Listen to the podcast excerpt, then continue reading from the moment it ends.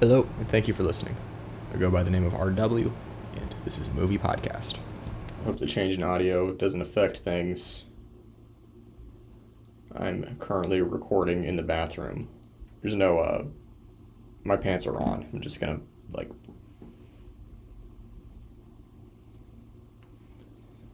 I don't want to make it weird. I know there's probably gonna be an echo, but I just, uh, didn't feel comfortable recording outside and I didn't want to turn off the AC and uh,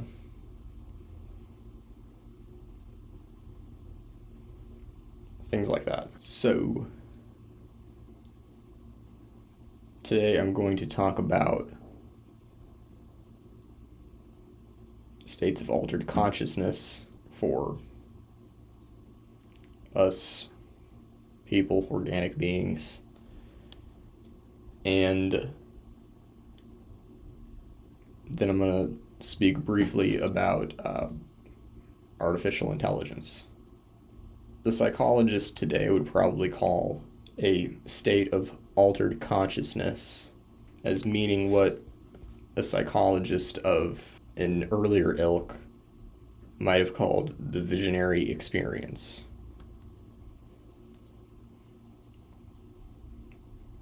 And the shortcut method to achieve a feeling of this altered state is obviously the consumption of psychedelics, that being a delicacy with psychoactive chemicals or chemicals that create a reaction in your brain that triggers psychoactive things. But uh, but I don't want to I don't necessarily want to promote or condone using drugs. I and I only say this because I know that you can have an experience like this without using drugs. And I don't think that should come as a shock to anyone. The experience can be brought on by prayer meditation, acts of providence, acts of love, a near death experience, witnessing the birth of a child.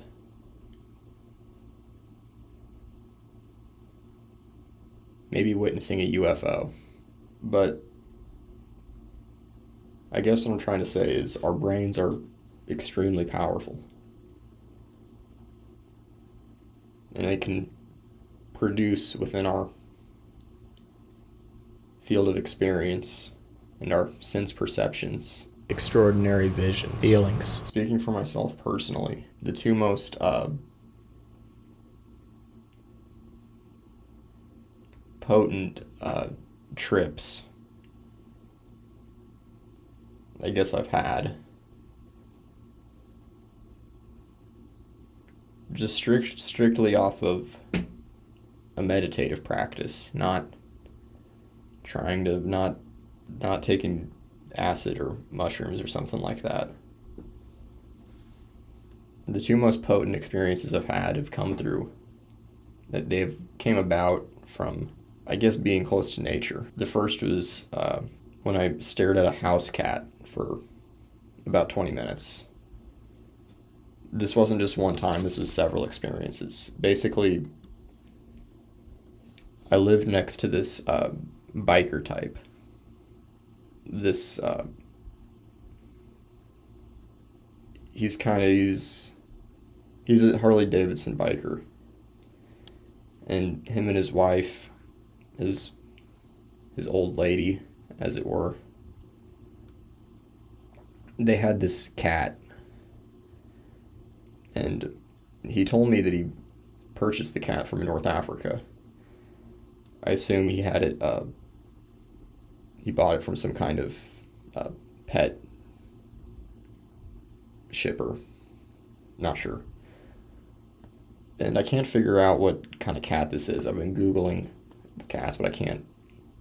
It it's it definitely looked up. It was an, exotic cat, and you know we I lived next door to the guy, so occasionally the cat would uh, sneak into my backyard, and it liked to hide in this little uh, bush next to a bunch of uh, cinder blocks and old bike parts. And whenever I'd see him back there in his little stoop, I would I would always take some time to concentrate on it. And the cat would concentrate back at me, and we would lock eyes. And on about two occasions, I stared at this cat for what felt like a very long time at least 20 minutes. And yeah, the cat never broke concentration. And it was the feelings that I had were genuinely psychoactive. So there's that. And then the other experience was this was years ago. And this one was so this is about three years ago. And this one, this is just one time, and this was strange, but I just finished college and moved back to Kansas City, and I was sitting out in my backyard and just um, kind of breathing. And it was this evening time. The sun was hadn't yet gone down, but it was about to, and I was about to go on a date with uh, Charmaine, and this would have been like our second date. So I was just breathing and I was watching this tree and and an owl flew into the tree and came into my vision. And and I watched it, I looked at it, and I tried very hard to focus on its eyes. And you know, I don't I know birds perceive things very differently than us, but it felt like this owl was matching my gaze. And so I stared at the owl for probably about a half hour as the sun went down. And my vision of the tree and the world around it, it became very warped and Van Gogh esque. And this is mostly from the darkness setting in. But I never lost sight of the glow of this owl's eyes, and eventually it flew away. And I talk about these stories not to not to sound mystic. I don't claim to know anything new from these experiences. My thoughts were fairly empty while I was watching these animals. And I'm certain that if I went to a zoo and tried to lock eyes with another cat or owl again, I probably wouldn't feel that much different. But these two memories stick out in my head because they happened during times of change in my life. Lately, I've been more concerned with insects there's a invasive species of mayfly on the east coast that grows very rapidly and very turns from being a very small little fucking piece of shit into a very aggressive moth. And uh, yeah, at least three of these motherfuckers have uh, flinged their fucking gross six legs at my. I mean, are they a bioweapon? Yeah. Okay, so I've been kind of playing around with some uh, some real basic AI editing software. Uh, the AI photo editor on the Canva app, or as it calls it, the Magic the magic edit. I mean, I'm pretty, I'm fairly unsettled by it. Mostly just because, you know, this is a very simple tool. And yet the effects are the effects that it can you can put onto a photograph with it are crazy powerful. In place of a search engine, I've been using the the uh, the Bing chat, which is their uh, AI search engine. I, don't think this is. I'm sure this is pretty a basic assumption, but I mean, these simple AI modalities that you can get for free, and probably even the ones that you can pay a little bit more money for, like Chat GPT. I think that these are these are this is exoteric software. Like this is just what the public sees. There's no way that and if we have this, I don't even want to I don't even want to know what the most powerful AI models can accomplish. But that's just my observations as a dumb honky who doesn't uh, never had the best uh, grip on technology. This AI shit is a form that is making a huge impact. Something I did notice from interacting with uh, the chatbot was it can give opinions. It can form opinions about the human that it interacts with. But when I prompt it to pretend to pretend to have feelings, to pretend to think for itself, to pretend that it has a body. The software, the website simply won't let me engage with it. It won't accept that question. And there's other questions I asked it that it wouldn't uh, it, it wouldn't input either. In a similar circumstance, uh, using the Canva image editor, uh, whenever I would edit a photo of a person and then input uh, reptilian or lizard people, uh, it would also deny that uh, that request. And maybe that's just for. Uh, well, no, it's just it's censorship. Like, and that's what I mean when I say that these programs are exoteric. This is uh for myself at least in my in my personal use of this stuff, I am uh, woke. Tip of the iceberg, but I'm getting too ahead of myself. After all, this isn't a. Uh, I don't intend to uh, theorize about conspiracies. I want to stay as fundamental as I can and simply observe the effects of this technology. And we'll see that as we come along. And I know I'm not helping my case about the uh, avoiding conspiracy by the fact that I'm paranoid and recording this in my bathroom, but that's neither here nor there. And, you know, I have been watching some movies. I watched, uh, what did I watch? Went out, I took a took the lady out uh, on a date to see theater camp was appropriately camp it reminded me of when i was a little jit going to band camp every summer i would spend the week at a little college campus and learn a little bit about music interact with some kids uh, what did I learn? What did I learn through all that? I, um, you know, it's funny. Okay, I'll tell. I'll talk. I'll talk about this. The first I was. The first time I ever went to one of those camps, I uh, uh, I was fourteen and I was a little anxious squirt, and uh, there's a lot of kids that did this camp. It was very densely packed. They had like us all in this dorm room. Yeah, man, and uh, it was pretty. The nice thing about it was it was uh, they did it pretty loose, so the, like they let the kids just kind of do their own thing. Sure, a lot of people were having sex and whatnot, And I had this big dorm to myself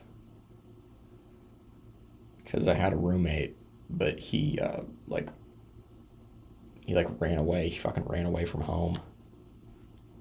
At least that was the story that the the fucking supervisors told me. They're like, "Oh shit, yeah, your roommate like he pretty much showed up and then used coming to camp as a uh, as a sort of head start to get away." So yeah, theater camp.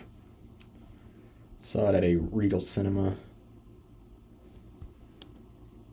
Uh, yeah, pretty nice. Door guy got real pissed, and we uh, tried to walk through this uh, one door to go to the bathroom. So it's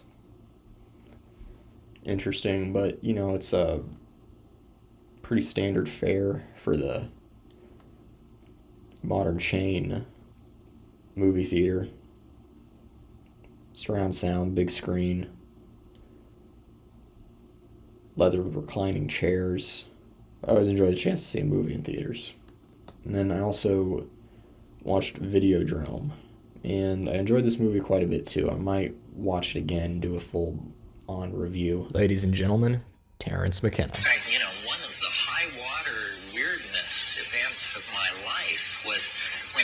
young. I used to, uh, I was, I wanted the DMT flash to last longer, so I used to smoke it uh, at the height of LSD trips. And one uh, Christmas vacation, this rooming house that I managed in Berkeley had been, everybody had gone home for Christmas, I thought. And so I decided I would take some LSD and smoke DMT.